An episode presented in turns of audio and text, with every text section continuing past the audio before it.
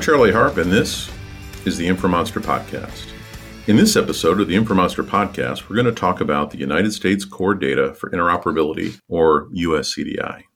Now, before we get into the USCDI itself, it's probably a good idea to talk about the 21st Century Cures Act that brought it into being. The 21st Century Cures Act was signed into law by Congress in December of 2016. The intent of the act was to, and I quote, accelerate the discovery, development of 21st century cures and for other purposes.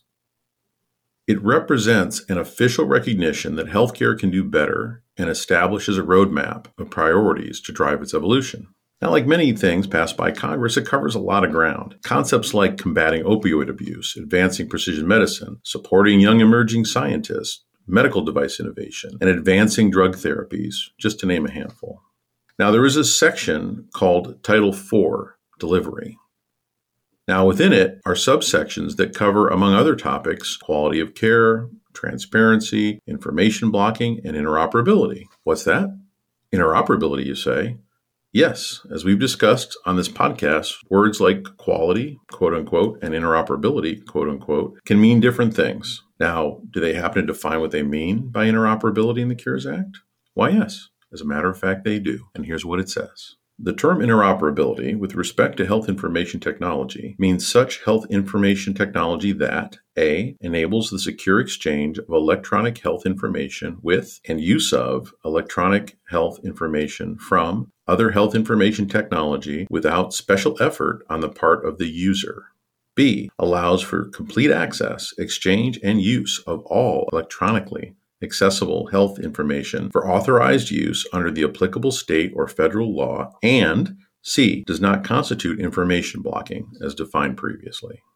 Now, for brevity's sake, I'm going to set aside the ambiguous nature of the term a user and not scoff at the concept of without special effort relative to interoperability, because I fully recognize that their heart is in the right place. Suffice it to say that despite the Panglossian nonchalance of this particular definition, the mandate for interoperability establishes a broad and aggressive goal for the sharing of patient information across system silos, and the intent being to improve the quality of care delivery. So it's all good. I would also argue that interoperability is generally an important part of data quality, and data quality significantly impacts discovery, population health, and a dozen of other powerful initiatives in healthcare, not just improved delivery of care. But as long as we get there, I don't care what our reasons for getting there are. Now, in order to achieve the objectives of interoperability in healthcare as defined, you need to establish rules for how the data is moving from place to place, how data is packaged, and what data you require. Earlier this year, the Office of the National Coordinator released the 21st Century Cures Act, colon, Interoperability Information Blocking and ONC Health IT Certification Program Final Rule. Now, this final rule is intended to implement many of the provisions of Title IV of the Cures Act. Included in this final rule are mandates on the establishment of a trusted exchange framework, or TEFCA, the availability of software interfaces or APIs to access patient data, the use of fast health interoperability resources or FHIR to articulate the data, and the United States Core Data for Interoperability or USCDI, which describes a baseline set of required data elements. And that's what we're talking about today. Now, one way to think about the USCDI is it's like a cast of characters or a list of people that you'd want to invite to a party at your house. It doesn't articulate how they get there because technically you can deliver these data classes and elements either by FHIR or by CCDA. But what it really tries to say is these are the people that must attend the party. These are the people that have to be on the show. And so I'm going to go through them. I'm going to go through them alphabetically. And I'm going to talk a little bit about the ones that there's something to talk about and just kind of share some thoughts about them and familiarize you with them if you haven't heard about them. So I'm going to be shuffling through papers here like that. So Enjoy. So, this is from the February 2020 version 1 edition of the US CDI, and it all starts with allergies and intolerances. So, for those of you that haven't read any of my blogs or heard me talk about allergies or intolerances, they're all kind of intolerances. It's a distinction between what's an allergy and intolerance. But the bottom line is an intolerance follows a pattern.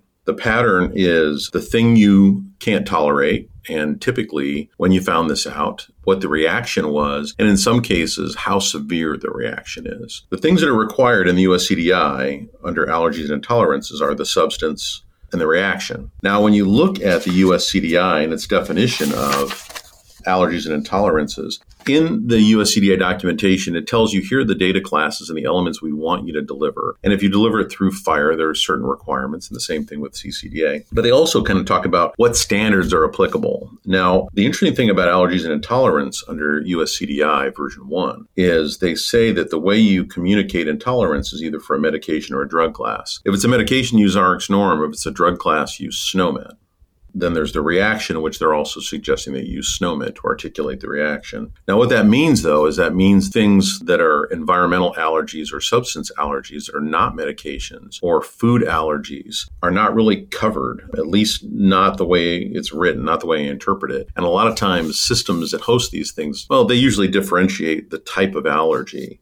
But what they're really saying is you need to tell me if it's a drug or a class allergy, and here are the applicable standards to do that. The other thing that it talks about is this whole notion of articulating no known allergy, which you could use a SNOMED class to articulate no known allergy, and then the status as verified or unverified as to whether or not the patient told you they don't have any allergies. And I have a whole diatribe about no known allergies as a coded thing that I'm not going to get into. But the bottom line is using SNOMED for the drug class, a lot of people are either use a third party terminology like First Data Bank, Medi-Span, Multi to articulate class. And what this is basically saying is you have to map that to SNOMED. Since NDFRT has been deprecated and retired, and MedRT is still a little fuzzy. So there's mapping required here. And there's also mapping to get to medication as well. And they also specify the UCUM nomenclature for unit of measure under medication. But typically with an allergy, it's not the amount that you're allergic to, it's the substance itself. So not sure why that's there. And by the way, if anybody listening to this knows the answer to any of these questions that I threw out or wants to comment, please uh, send me a note and I'll include it. So the next data class in alphabetical order is assessment and plan of treatment. They do list a couple of standards here, but it basically represents a health professional's conclusions and working assumptions that will guide the treatment of the patient. I would argue that this is probably going to be unstructured data. So this is going to be text because typically assessment and plan is not highly codified in a way that we can grapple grapple with from a terminology perspective. You might codify the plan of treatment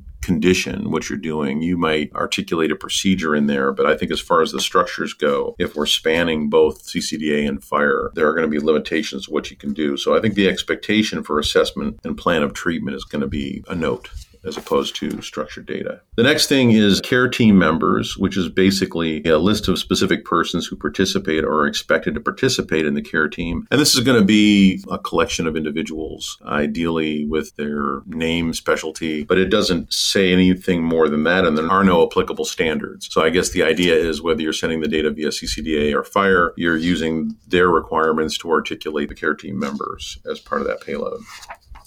The next one we've got is clinical notes. Now, clinical notes, there's a collection of them, and basically each have a LOINC code associated with the type of note that they are. And I'm just going to go through them, but really, clinical notes represents narrative patient data relevant to the respective note types. And so the types of notes are consultation notes, which contains a response to a request from a clinician for an opinion or advice from another clinician, a discharge summary note, which is a synopsis of the patient's admission and course in a hospital or post acute care setting, history and physical, which documents the current and past conditions and observations of the patient, imaging narrative, which contains a consulting specialist interpretation of image data, a laboratory report narrative, which contains a consulting specialist interpretation of the laboratory report, pathology report narrative, which contains a consulting specialist interpretation of the pathology report, a procedure note, which encompasses non operative procedures, including interventional cardiology, gastrointestinal endoscopy, osteopathic manipulation, and other specialty procedures, and a progress note, which represents a patient's interval status during hospitalization, outpatient visit, treatment with an LTPAC provider, or other healthcare encounter. Now, some of these have LOINC codes, the lab report and the pathology report narratives do not.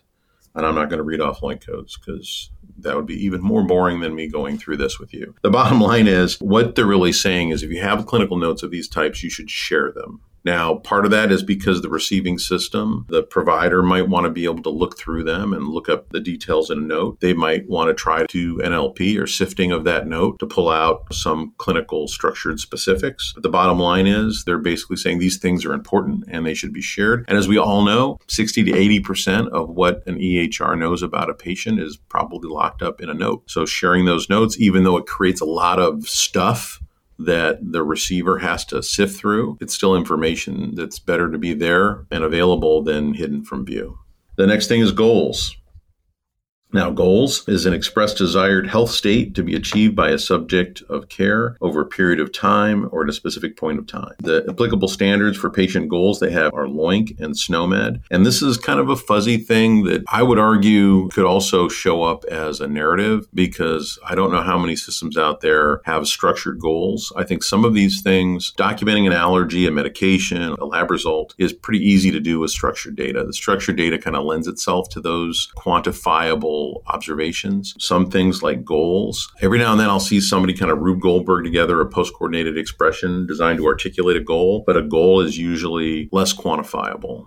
I know that sounds bad, but what I mean is if my goal is for you to manage your diabetes, that's actually not just a Boolean indicator diabetes managed. There's a bunch of variables that I'm trying to measure to identify that you're managing that. And there are levers that I'll use, or I wouldn't use because I'm not a doctor, but the physician would use to help with different treatment modalities or exercise or diet. So, you know, I think goals and outcomes can be challenging to model as structured data. I think a lot of times what you're going to see is some somebody articulating my goal for the patient is this. That might come through as a note. Or I do know that in standards like FHIR, you can have a goal, but I think that's also probably something that's evolving. The next is health concerns. It says a health related matter that is of interest, importance, or worry to someone who may be the patient, patient's family, or a patient's healthcare provider. Now, when you look at most models for health concern, it's really just a condition and it's got a status of health concern, which I think is interesting because if you're getting a FHIR object object and you have a condition that comes through, that just means you have to pay attention to determine whether it's a health concern or an active problem. And when is one another? So if I'm concerned that I might get diabetes, that's a health concern. If I have diabetes, it's a problem. But in a lot of these systems, they're modeled and contained in the same type of resource. It's just interesting. You have to pay close attention. And then you also have to kind of decide with the person putting it in the health concern bucket is it really a problem that they're concerned about getting worse? Or is it something that they don't have that they're concerned about? About do I have a history of diabetes in my family? Therefore, it's a health concern. And so that's another area that I think is kind of still evolving. It just means that when you package this up or you get it, you want to be able to send it through in a way that you can differentiate from a problem or a diagnosis.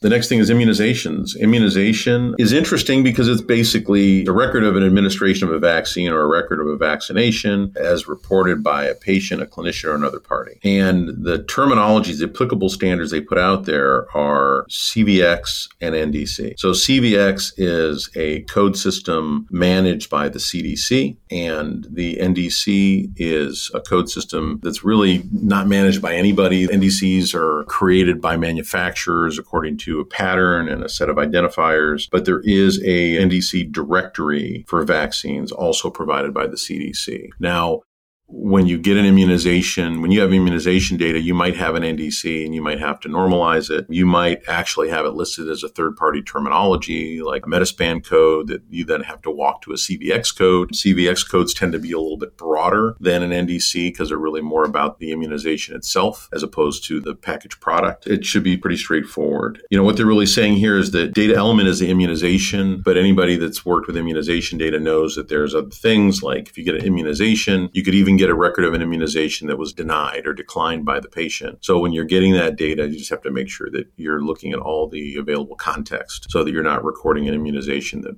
actually was declined by the patient. The next data class is labs. Now, labs have been around and been in motion for a long time. It's labs and meds, and you know, allergies for that matter have been shared across systems for a long time. So the lab test itself and the applicable standards for the lab test for LOINC, SNOMED, and uh, UCUM for units of measure. and then some lab results. Think of the test as a container of a result. And then you have the lab order, which could be a panel or an individual test. There are some things, however, where the result itself is a code, and it could be a LOINC code, it could be a SNOMED code, or something else. It's the outcome of an examination of a tested specimen.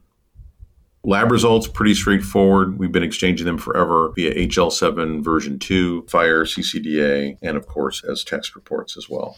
But I would think that the lab results are something that you probably should be able to get as coded data. Now, the challenge might be, depending upon where you're getting it from, it might need to be mapped to LOINC or it might have been mapped to LOINC. And whenever you take a local code and you map it to something that is a standard, you always run the risk of some semantic drift where the person mapping it didn't map it correctly. And so it's always a good idea to get the original data element. And that's another thing I'm just going to put out there. And I always say this, but you always want to get the original data. So when you're getting data with FHIR, when you're getting data with CCDA. You know, I know our goal is to have the data be available without special effort. But the truth of the matter is, if you're trusting somebody else's map, most systems do not record things using standards, whether it's problems or lab results or medications are using some proprietary or local terminology. That means to get it to you to a standard, somebody had to map it somewhere it's always a good idea, in my opinion, to be able to have available that original data so that if you ever come to question how it was mapped by someone else, you can go in and look at that original data and maybe fix it as the receiver. Because as I've said in this podcast before, really the onus is on you as the receiver of the data. The person sending the data, their job is to do a good job and normalize it, but it's leaving the building for them. They're not trying to use it. They have a requirement to deliver it out. And so the ramifications of a mismap or something doesn't impact them directly, impacts you as the receiver. So you should always have checks and balances in place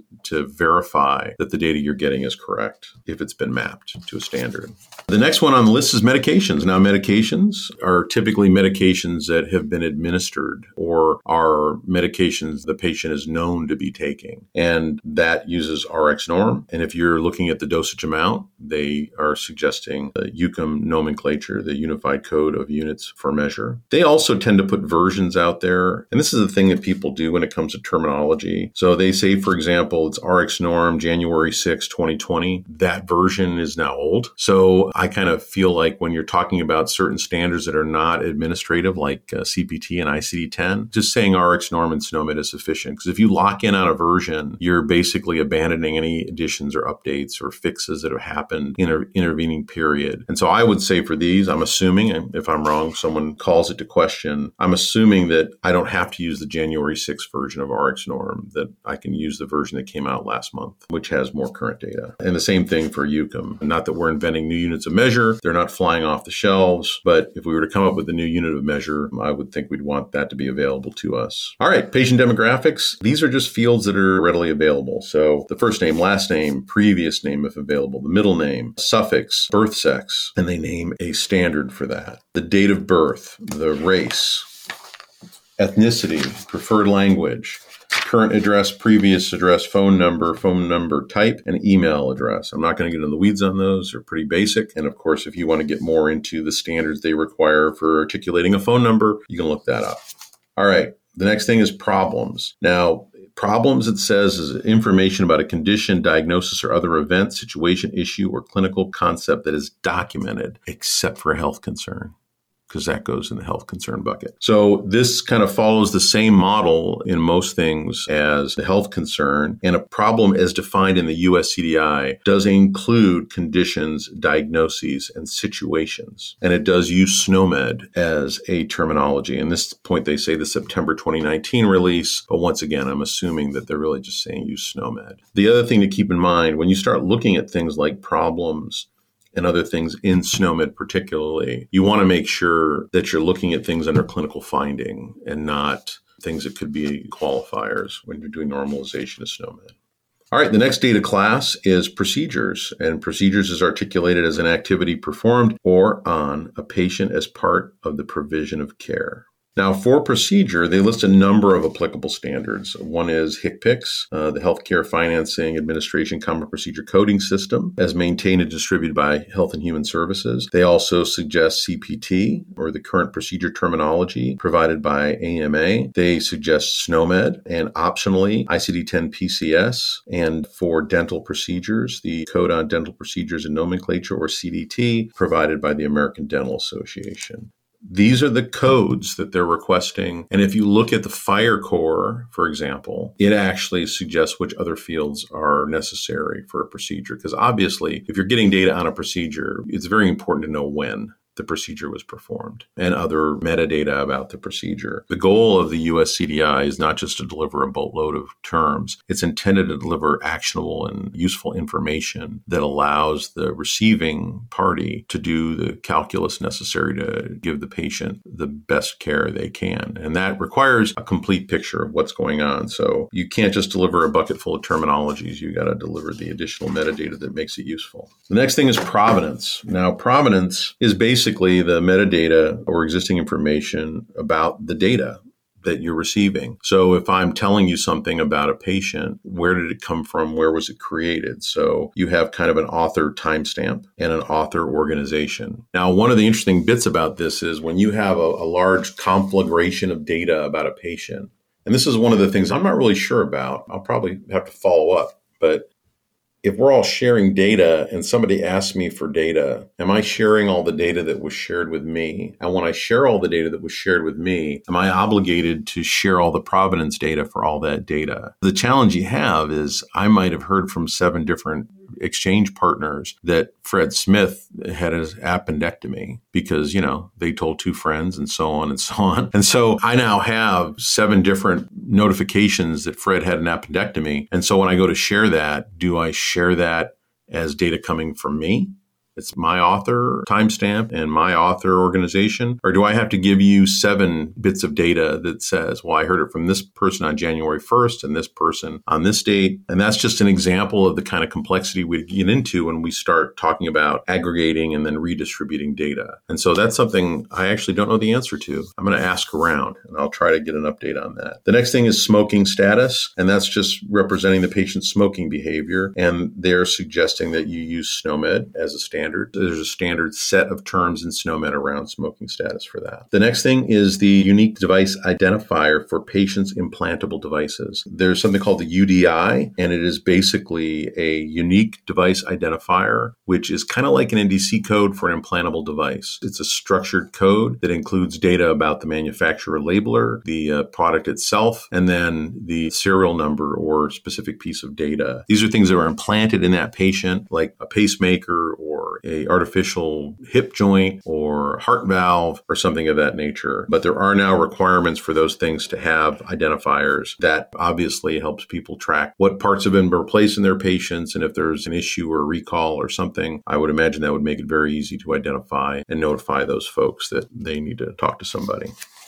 The next thing on the list and it's the last thing on the list is vital signs. So vital signs are observations, just like lab results are observations, but vital signs tend to be things that are very specific and they tend to be things that are used in telemetry or body measurements. So some things like blood pressure, they actually specify the vital signs that they specifically want people to track. And they are diastolic blood pressure, systolic blood pressure, body height, body weight, heart rate, respiratory rate, body temperature, pulse oximetry, inhaled oxygen concentration, uh, a BMI for patients between 2 and 20 years old, weight for length percentile for patients that are from birth through 36 months, and head occipital frontal circumference, which is birth to 36 months. Those things are all codified with LOINC codes and for things that have units of measure, the UCUM nomenclature.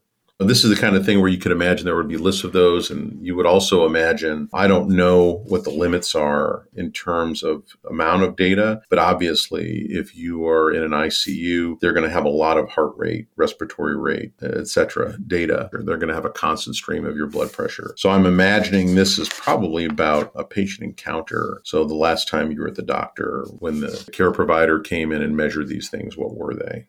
So you can graph and analyze things over time and look for patterns. Those are the data elements and data classes in the US CDI.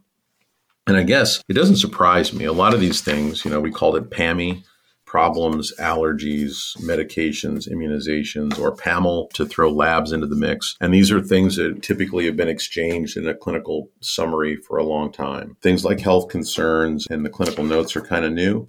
And it also, the other challenging thing about clinical notes is not everybody wants their notes to go out the door. Sometimes notes contain sensitive things.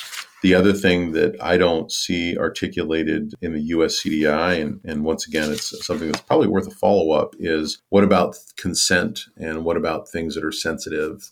Like information about HIV, mental health concerns, and whether or not they're excluded and how you manage those exclusions. But that's not the topic of this podcast. It was to kind of provide the summary of the US CDI, and I think we have done that. I guess the only thing I would say is establishing these kind of rules, these kind of requirements, I think is good. I think it drives our industry forward and it lets people know that at the very least, if you have this data, you need to share it. And I know that a big part of what was in the final rule was about information blocking and making sure that people have access to their data. Because, like many, I'm a firm believer that you are the owner of your healthcare information, and the providers and organizations that insure you and care for you are stewards of that information. But the information at the end of the day is yours. Not everybody takes advantage of that. And I think it's something that we should, not just the fact that we should have access to our data, but we as patients should be able to, you know, look at the validity of that data. And if we feel it's not right or we feel it's misrepresenting us, we should be able to articulate that and make it look right. Because once again, as time goes by, healthcare automates, artificial intelligence engages. And if our electronic picture is fuzzy, the advice we're going to get is going to be fuzzy. The opportunities to help us are going to be missed. And so the quality of that data is going to be important. And if you're a large healthcare enterprise, and I know a lot of these large healthcare enterprises, and they really do care a great deal about their patients. They want to help them. They want their data to be right. They put a lot of energy into that but they have millions and millions of patients. You are yourself. So at the end of the day, you're going to worry about yourself. You're going to worry about your family members, and you're going to probably want to give that data your individual attention. Whereas a healthcare organization has millions of patients, and it would be very difficult for them to look at each patient record under a microscope to see if it could be wrong. Now, there are technologies, and clinical architecture has some of those that are designed to help maximize the effectiveness of technology at scale But not everybody puts technology like that in place. And even with technology like that in place, it's no substitute for you eyeballing your own medical record and saying, wait a minute, I don't recall this ever happening, or I don't recall this being the case. As we share our data, as healthcare tries to do a good job and share and aggregate data and deduplicate data and make sense of the data, that's all great. And I applaud what's in the Cures Act and I applaud what's happening with FHIR and the US CDI. But at the end of the day, you have to remember that your best defense when it comes to engaging with healthcare is taking responsibility for your data, knowing what's there, and keeping everybody honest. All right. So, with that, I'm going to close out this episode of the InfoMonster podcast. I hope you take care, and I really appreciate you tuning in. Thanks a lot.